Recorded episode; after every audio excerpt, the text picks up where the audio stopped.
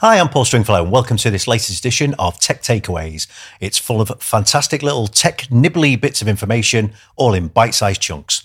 So, on this week's episode, we're going to be talking about a topic that um, I think often between the three of us, we think this is something that surely everybody's already doing. But apparently, Wayne pointed out to me, they're not. Um, so, in this week's episode, we're going to be talking about why you need to back up Microsoft 365. Help me to have in that chat is my normal co host. Uh, I've got Jason Fitzgerald. Hi. I've got Wayne Miller. Hi.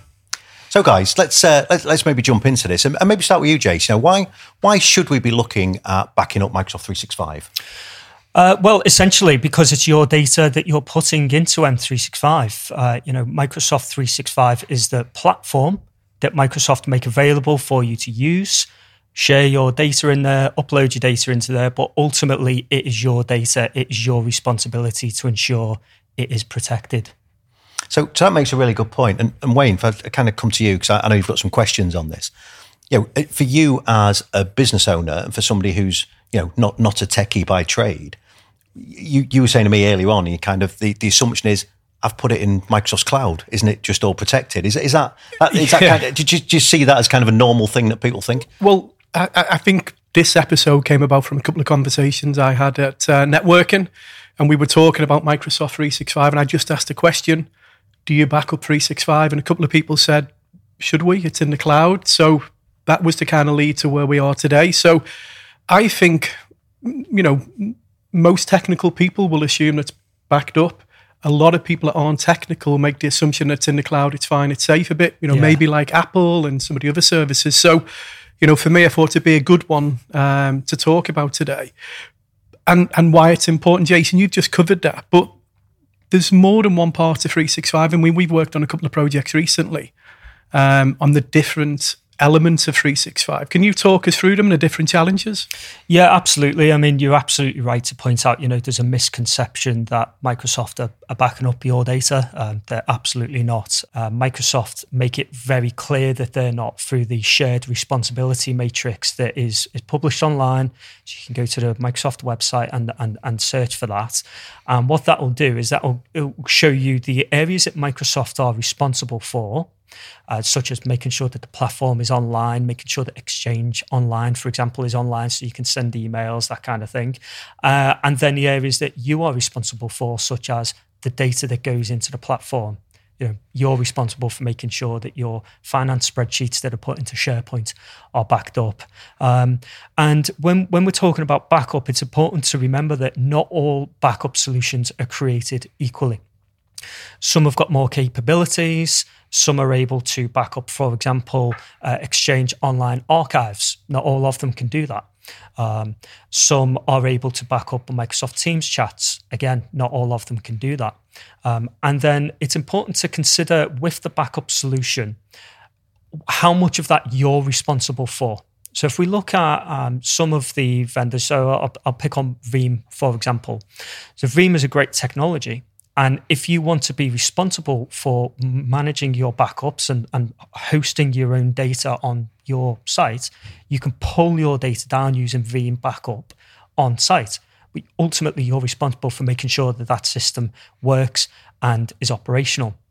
And then we've got cloud backup providers that will take the data from um, Exchange Online, SharePoint, Teams, all of those uh, those technologies that make up M365, and they'll they'll pull it out of M365 and pull it into AWS so that you've got that cloud backup but securely separated off.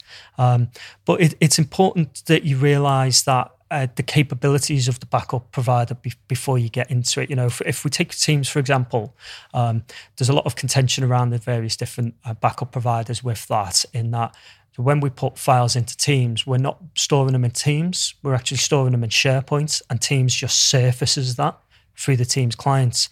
So when we come to restore Teams, we need it to be Teams aware. If you're going to restore from backup, that actually that's a Teams site, that's not a SharePoint site, and some of the nuances around that. So, and you mentioned earlier um, that in the scenario where Microsoft, for whatever reason, became unavailable, you could potentially use that backup data to be to stay operational?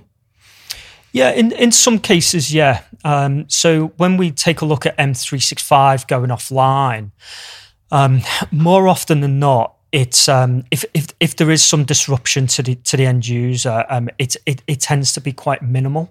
Um, you know, we've we we've observed um, over you know 10, 10, 12 years of M365. Uh, occasionally a, a, an outage, you know, where people can't gain access, for example. Um, but when we look at if you were to build up that same infrastructure, you know, an email platform, for example, and you were to maintain it yourself, the duration of that going offline over that period is, is much greater than Microsoft going offline because you know Microsoft have got a team of experts designed to to keep that online.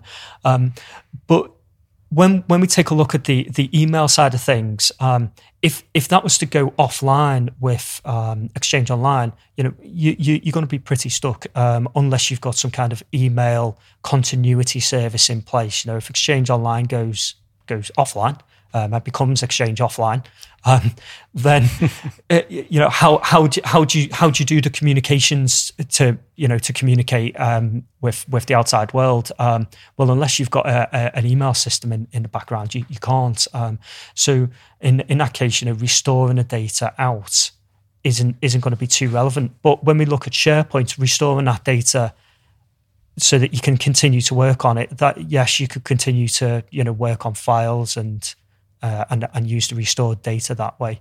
Um, I mean, myself and Paul see this quite a lot when when we see things like a, a, a, restoration for backup. More often than not, it's not actually a platform outage; it's an end user's made a mistake, for example, and uh, the file is is lost for whatever reason. You know, they've accidentally deleted it, or it's um, it's it's become corrupted, or or whatever it is.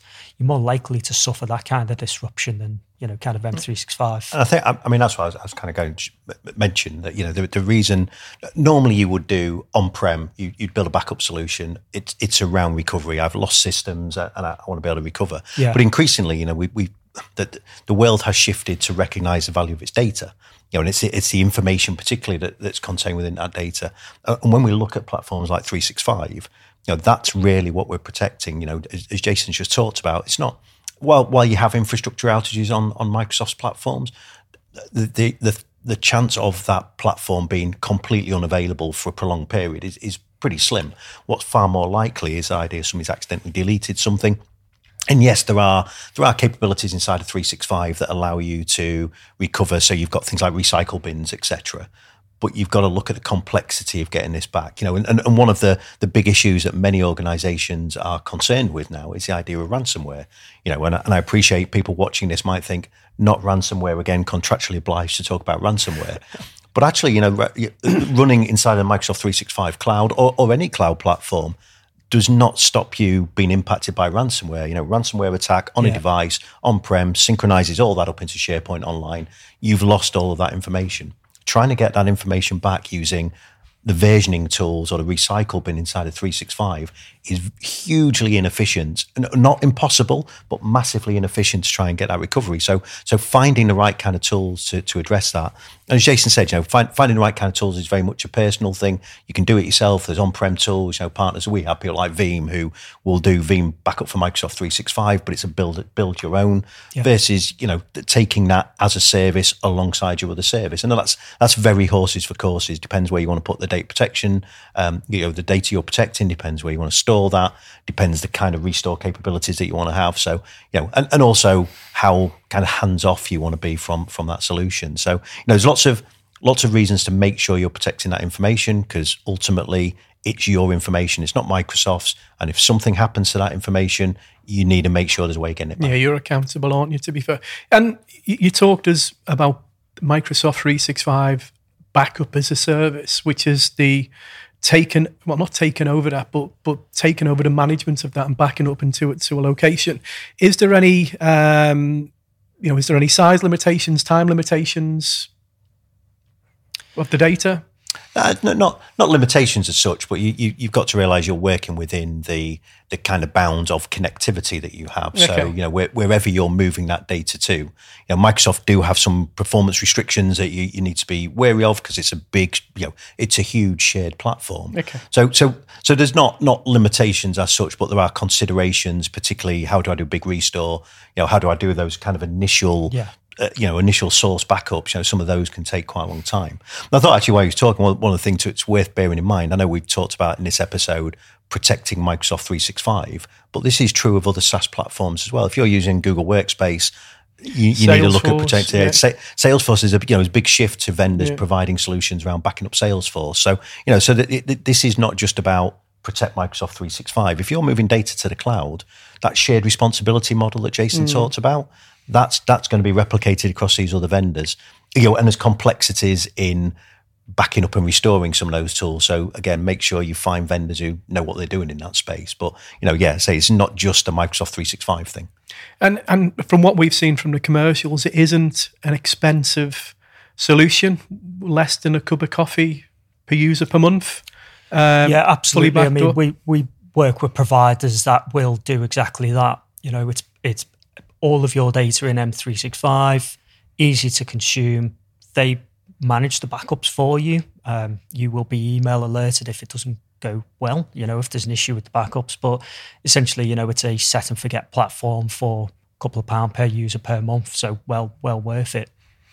I suppose there's our tech takeaway. Yeah, it's it's it's you know it, the, the the information we're holding these platforms is absolutely crucial to our business. You know, and, you, and you've got to treat that data like any other business asset. So you know, I, I think if you if you're putting that data in there and it's important to you, then make sure you're protecting the stuff. Yeah. Okay. Um, I've got no more questions. I think um, I think we're covered. Have, have we convinced you you should be backing up Microsoft 365? Yes, because I thought it was sat in the cloud. I must admit, I was one uh, of them people who said, "Yeah, yeah, true." I'll ask. I'll ask and Jason. So it's, it's, it's backed up. So, so okay. yeah, so, so maybe the takeaway from that is just because it's in the Microsoft cloud, it doesn't mean Microsoft are looking after it for you. So I think on that bombshell, that's enough from this episode. Um, so Jason, Wayne, thanks very much. Uh, you, know, appreciate your thoughts, appreciate your insight. Um, you know, if you want to make sure you don't miss uh, any of our episodes, and do subscribe. You can subscribe here on our YouTube channel, and you can subscribe to the audio version of the podcast on Spotify, on uh, iCloud. No, not on iCloud. What's that? Yeah, what's that? Uh, what's that Apple one called? Apple Podcasts. Yeah, Apple Podcasts. Says the disembodied voice in the background. So uh, yeah, God. do subscribe on YouTube, on Spotify, on Apple Podcasts, and all good homes of podcasts. And as we pointed out earlier on, in some bad homes of podcasts as well. So until the next episode, thanks for watching.